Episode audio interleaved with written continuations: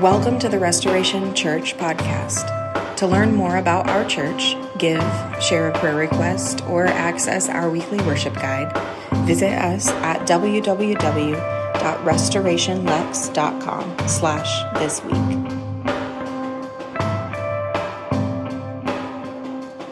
Uh, there's a line as we've kind of listened to this past song that's been bouncing around in my head this week from The Lion, the Witch, and the Wardrobe. Um, this line is uh, said by Mr. Tumnus, and he says in here, he's describing the world in which he lives. He says, It is winter in Narnia and has been forever so long. Always winter, but never Christmas. It's one line in this children's book, but I think it encompasses a lot of what we feel in a season like this. Um, that we are waiting for hope to arrive. We feel like it's always winter, but we're never getting to Christmas.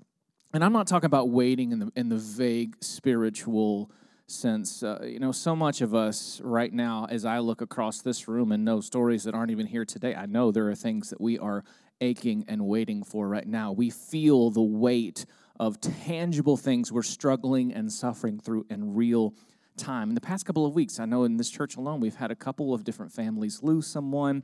Um, among those in this community, I know there's people who are struggling with cancer, other health concerns, dealing with strained and broken relationships, all sorts of things and aches that come together as we gather into a room like this, right?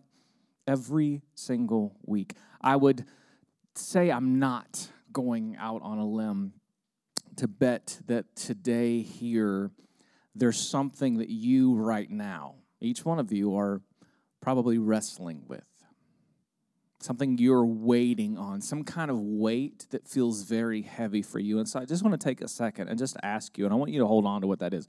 What is the ache that you feel right now? Just pause for a second. What is that? Maybe there's multiple, but what's one that's just as you enter a room in this space today, what what what is weighing on you? What is the ache that you're feeling and longing for? I, I want to hold on to that as we move forward and look to the scriptures together. Oscar Romero, he's uh, one of my favorite thinkers, uh, a priest from Argentina. He, he once said that there are some things that can only be seen through eyes that have cried. I love that statement because, in many ways, suffering, as we're crying out for change, the Bible itself, it kind of opens us up to see things why, how we couldn't see them otherwise as we walk through these spaces of suffering and tears. And for the most part, the Bible is written from a people in the midst of suffering. Most of what we read as we open the scriptures are written to and from and about a suffering people who are waiting for something to break through.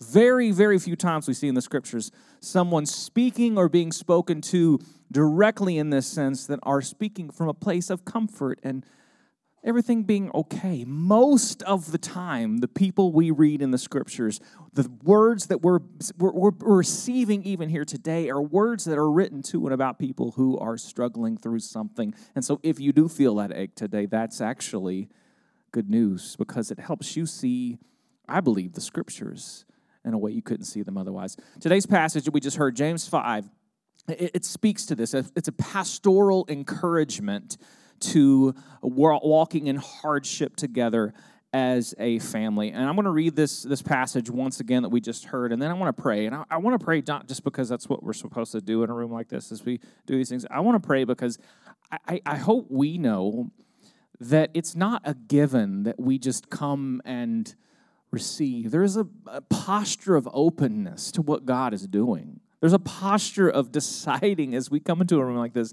Lord, I want to hear from you today. Not just I'm sitting here and I'm taking stuff in, I'm inputting good information so I can be inspired about something. No, today is a decision by each one of us, including myself. Do I want to hear from and receive from the Lord today? I hope that's you. So, as we read these scriptures, let's enter in with that kind of posture and let's pray together. Look with me here again on the screen. It says, Be patient then, brothers and sisters, until the Lord's coming. See how the farmer waits for the land to yield its valuable crop, patiently waiting for the autumn and spring rains. you too be patient and stand firm because the Lord's coming is near. Don't grumble against one another, brothers and sisters, or you will be judged. The judge is standing at the door, brothers and sisters, as an example of patience in the face of suffering. Take the prophets who spoke in the name of the Lord. Let's pray. Father, this is your word spoken that is living and active, not because there's some sort of magical book in front of us, but because you, Lord, your spirit is living and active still within it. And so today, I don't want to take a moment like this lightly, that we gather to hear from and receive from you. And so I ask for myself, I ask for all of us here today, Lord, you would make our hearts open to what you want to speak and change and shift and move within us to make us more like you, that our joy may be complete, that our lives may be made more whole as we receive from you. We pray this in the name of Jesus. Amen. Amen. Now, I would love a show of hands of how many people in here love to be told to be patient.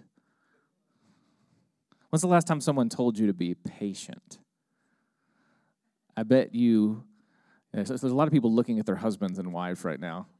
Uh, that, that, that looks dangerous. I'm sorry if I started something there. We, we live in an instantaneous society where we uh, have technology that constantly uh, kind of promises us to shorten, if not erase, the weight of what we have to wait for our food, our, our traveling. We're moving towards continually this, this, this society where we are freed from having to wait for anything at all. And so it does not encourage, I would say, as we walk through our days, patience. It probably celebrates the very opposite of that in impatience. Over and over again, however, the scriptures are pushing us towards patience. When Paul brilliantly describes love in 1 Corinthians 13. This passage you hear at probably every single wedding you've ever been to. What's the first thing Paul uses to describe love? Love is what?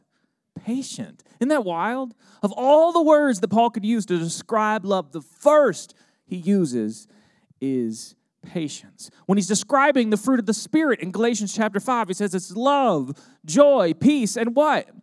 Patience.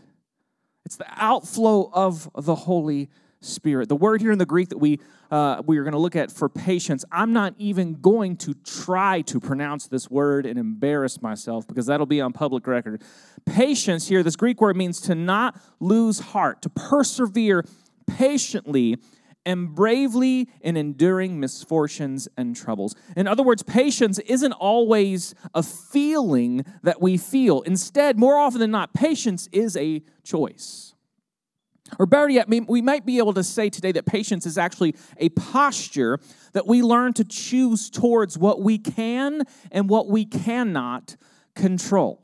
James, he gives this example of a farmer who is patient because he's waiting for the rains to come in the spring and the fall. In Palestine, in the time of Jesus, still today, there's spring rains and there are fall rains, and they kind of control the, the, the health of the harvest. And so, as a farmer, you can only do so many things right. You can prepare the ground, you can plant the seed, you can tend to the weeds, you can protect and uh, what is growing from the animals that are coming around, but you cannot make it grow, can you? Ask my garden. You cannot make it grow. You cannot make it grow. You can only do what you can do. God alone is sovereign over what does and does not grow, meaning that you can do everything right sometimes and it doesn't grow. And also on the other side of this, and I've seen this happen more often than not too, is that somehow in the midst of a lot of mistakes and mishaps, somehow in, st- in spite of all of that, something still grows. God is sovereign over what grows and does not grow. That's why James gives us this picture, because the farmer knows I can control only so many things, but ultimately, God controls what grows. Sometimes we suffer, yes, as a result of the choices we make. That kind of suffering is certainly hard, but it's easier for us to understand that kind of suffering. But much of what we suffer in life, right, is unearned suffering. It's suffering that's at the hands of a broken world, suffering because of the sins of others, suffering that comes from the outside of other decisions and other actions. Every one of us, in some degree, probably right now, are suffering in a way that is unearned, in a way that did not come upon us because of choices that we have made. And when we do this, when we experience this kind of suffering, we're confronted by the truth that is very hard for us to fathom and to hold on to, and that is that there's just so much in life that is outside of our control, isn't there? Man, you learn that so much over the years. I can only control so much. How many of you know this all too well right now? I can't control everything. That realization makes all the difference. And what do you do when you feel that weight in your body that makes you feel out of control? I mean, some of us, we get really busy to distract ourselves from the things that we can't control. Some of us retreat into our coping mechanisms to distract and to numb us from feeling what it feels like when we cannot feel like we are in control. Some of us love to exercise control over other smaller areas of our life in our relationships and opportunities just to give us some sense of security and peace because when I can't control this one big thing, at least I can control these little things right here. And here's how Paul encourages us in this He says, You too, be patient and stand firm because the Lord's coming is near. Now, step into this posture of patience.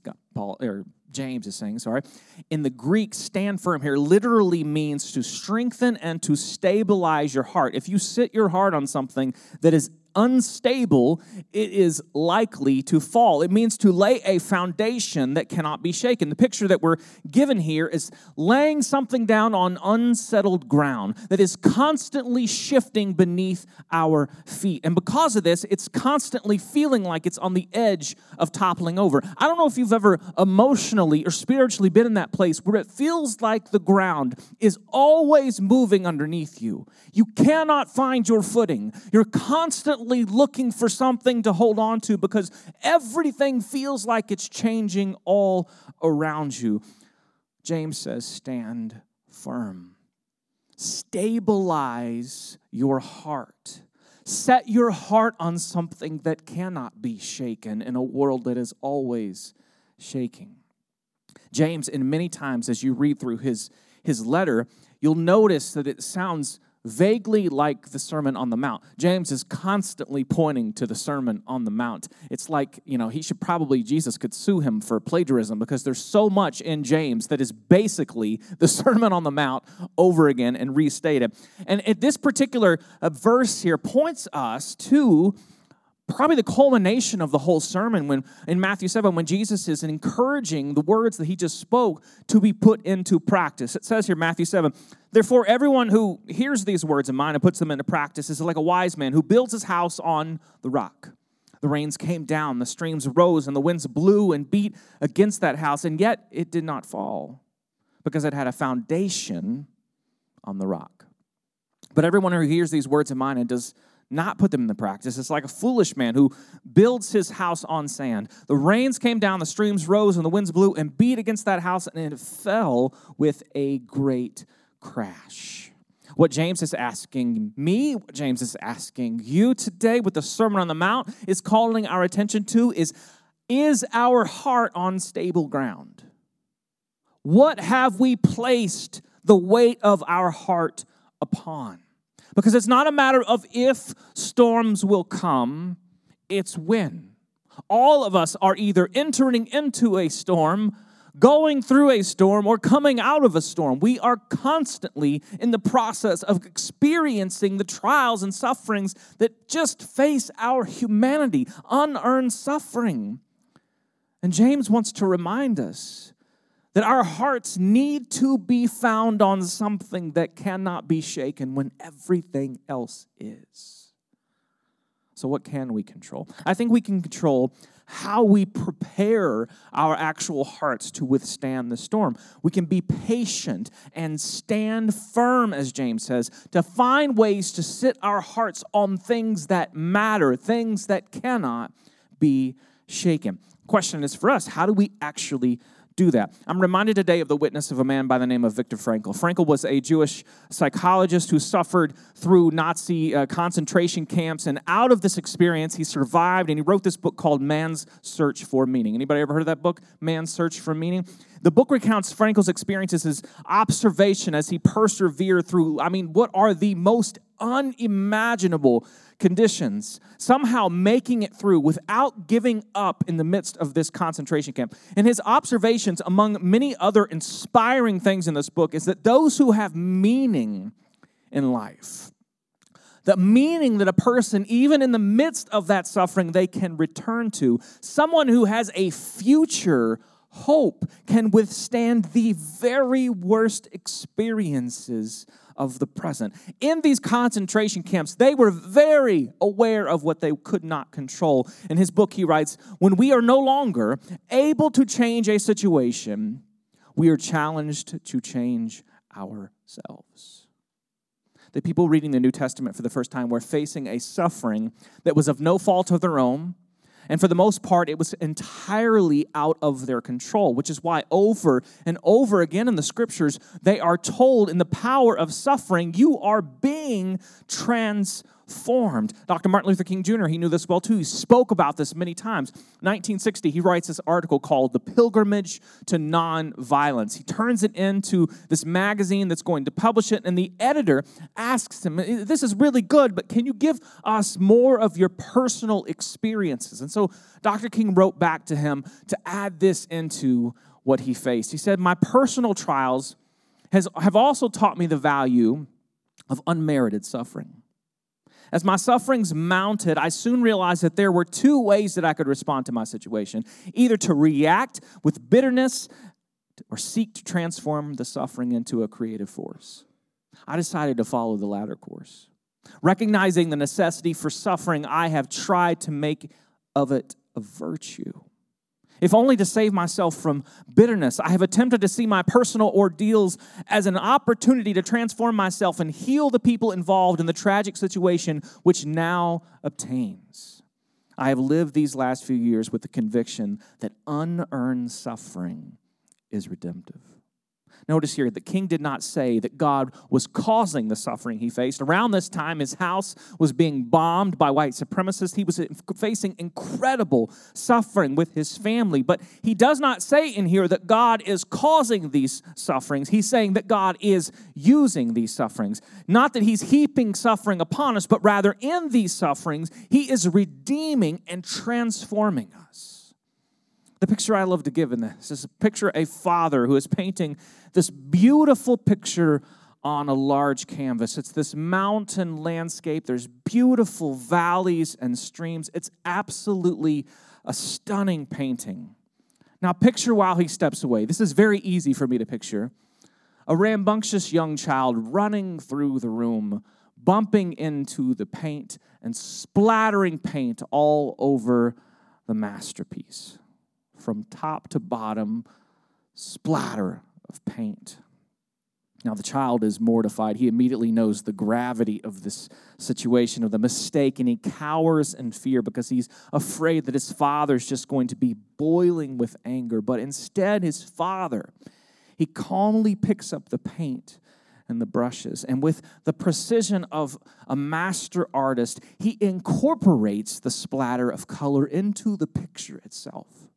Somehow he creates out of the mistake, out of the suffering, a picture that is more beautiful than it was before, taking what happened to the painting and using it for the good of the whole picture. This is the promise of Romans 8:28, which I hope you know. It says, and we know that in all things, say that, all things, say it, all things all things God works for the good of those who love him, who have been called according to his purpose. All things means that, like an artist that has walked up to this masterpiece, God can take suffering, God can take the worst parts of our lives and form them into something beautiful for our good and for his glory. How many of you have experienced that in your own story? You've walked through God taking what was broken and made it beautiful. God took suffering, God took the worst of our lives. And when we offered it to Him, formed it into a masterpiece. The early Christians that James was writing to, that Paul was writing here in Romans 8, they knew this. They lived this reality because as they entered a suffering they expected, they also expected that God walked in and shaped it for their good. That's why Paul earlier in Romans he writes, not only so, but we also glory in our sufferings because we know that suffering produces perseverance, perseverance, character, and character, hope. Now, to glory in our sufferings is, is not, hear me, when we say glory in our sufferings, is not to ignore the gravity of them.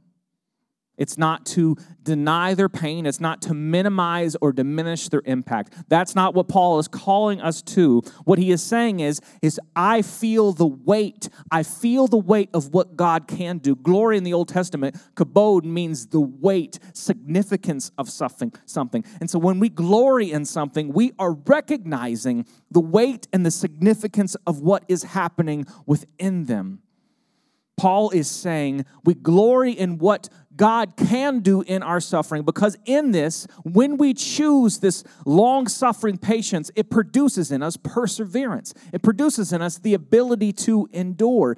Out of that endurance, that forms our character, who we are. And out of who we are, we find hope. Hope is often hard to find because hope comes out of the type of people we are and not out of a feeling that we feel. Hope is developed over time when through suffering, I choose to keep going. I choose to offer the suffering I'm experiencing up to God. And when I do that, suffering produces perseverance and endurance, endurance, character, and shaping the kind of person I am. And in the kind of person I am, I have hope. Isn't that good news?